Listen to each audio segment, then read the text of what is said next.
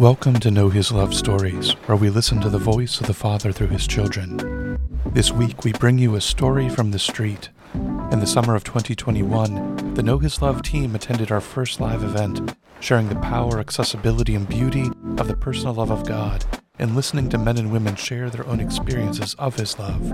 This is one of those stories. Today we hear from Evan. He's from Los Angeles and is currently serving as a vagabond missionary, a group that's aimed at helping inner city youth come to know Jesus Christ, have a relationship with Him, His church through contact work, discipleship, and solidarity with the poor. This is a Know His Love story. I guess a pretty dramatic example of how I question like God's love and in a way like like God's existence just because I always knew God to be love, raised as a Catholic. But uh, my little brother almost drowned to death when I was in high school, and it was a very traumatic situation for my entire family. Um, basically, everybody got consumed with it, and it kind of blew the family apart.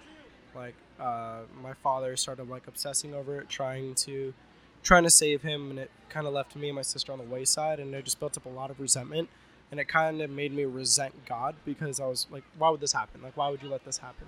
Right? How how can you be a loving God if you're allowing this to happen? Right? I kind of just like forgot about myself as a person. Um, I guess when all, that entire situation happened, I was I also too became obsessed with the situation, but more from the perspective of saving my dad, not saving my little brother. Uh, I would go to the hospital a lot, kind of trying in a way to be his crutch, and it definitely wasn't like, wasn't taking care of myself um, definitely like was not praying and definitely wasn't uh, i wasn't having any healthy consistency in my life besides just hospital visit hospital visit hospital visit. When um, i was in the middle of my confirmation process i did the two year process that's how it is in california um, in high school. So i was entering into my second year and i didn't really care for it too much but i did embrace it because I, I needed something at this point. Like i knew that i had nothing left. Like i was already feeling a lot of resentment towards god but I was offered the grace of community and the grace of people that were reaching out to me and making sure that I was safe, making sure I was healthy, people that were checking on me to make sure I was eating, making sure I was getting my school done, and uh, like I guess I did have a big aha moment where it culminated in like literally having like a divine intervention moment where I felt like at the absolute low of the low, like my relationship with my dad blew apart.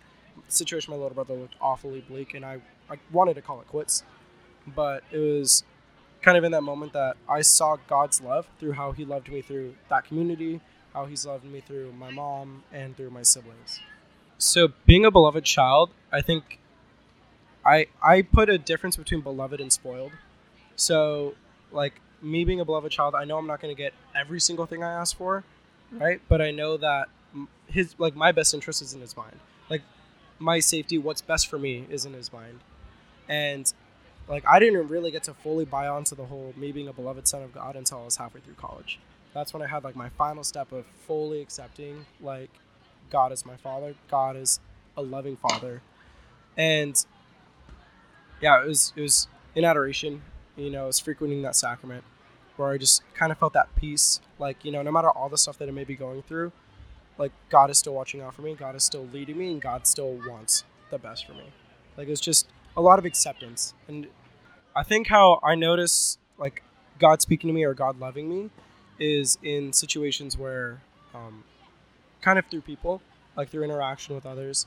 So with my missionary work, I'm going to be interacting with just basically anybody in the community that I'm serving. So I'm going to be stu- serving right here in Steubenville and just meeting with, you know, like everybody that ranges from the inner city children as well, like up to the people just on the streets and people in the shops, like whole community and it's in those little interactions where you know it kind of just makes me chuckle because maybe i'll just be praying like hey god i want to meet someone who does x y and z and then i meet that exact person like five minutes later. Like and it's happened so often especially in training like meeting other fellow missionaries that are going to be going out and doing the same work. You know just hold on like take a second and just breathe. Like don't think so fast. Not everything needs an answer right here right now. Like have patience. God will show you what the answer is he has like he's looking out for you Thank you for listening to Evan's story. I would love to share your story as well. If you would be interested in sharing your story, please connect with us on social media or by clicking on the Join Us link at knowhis.love.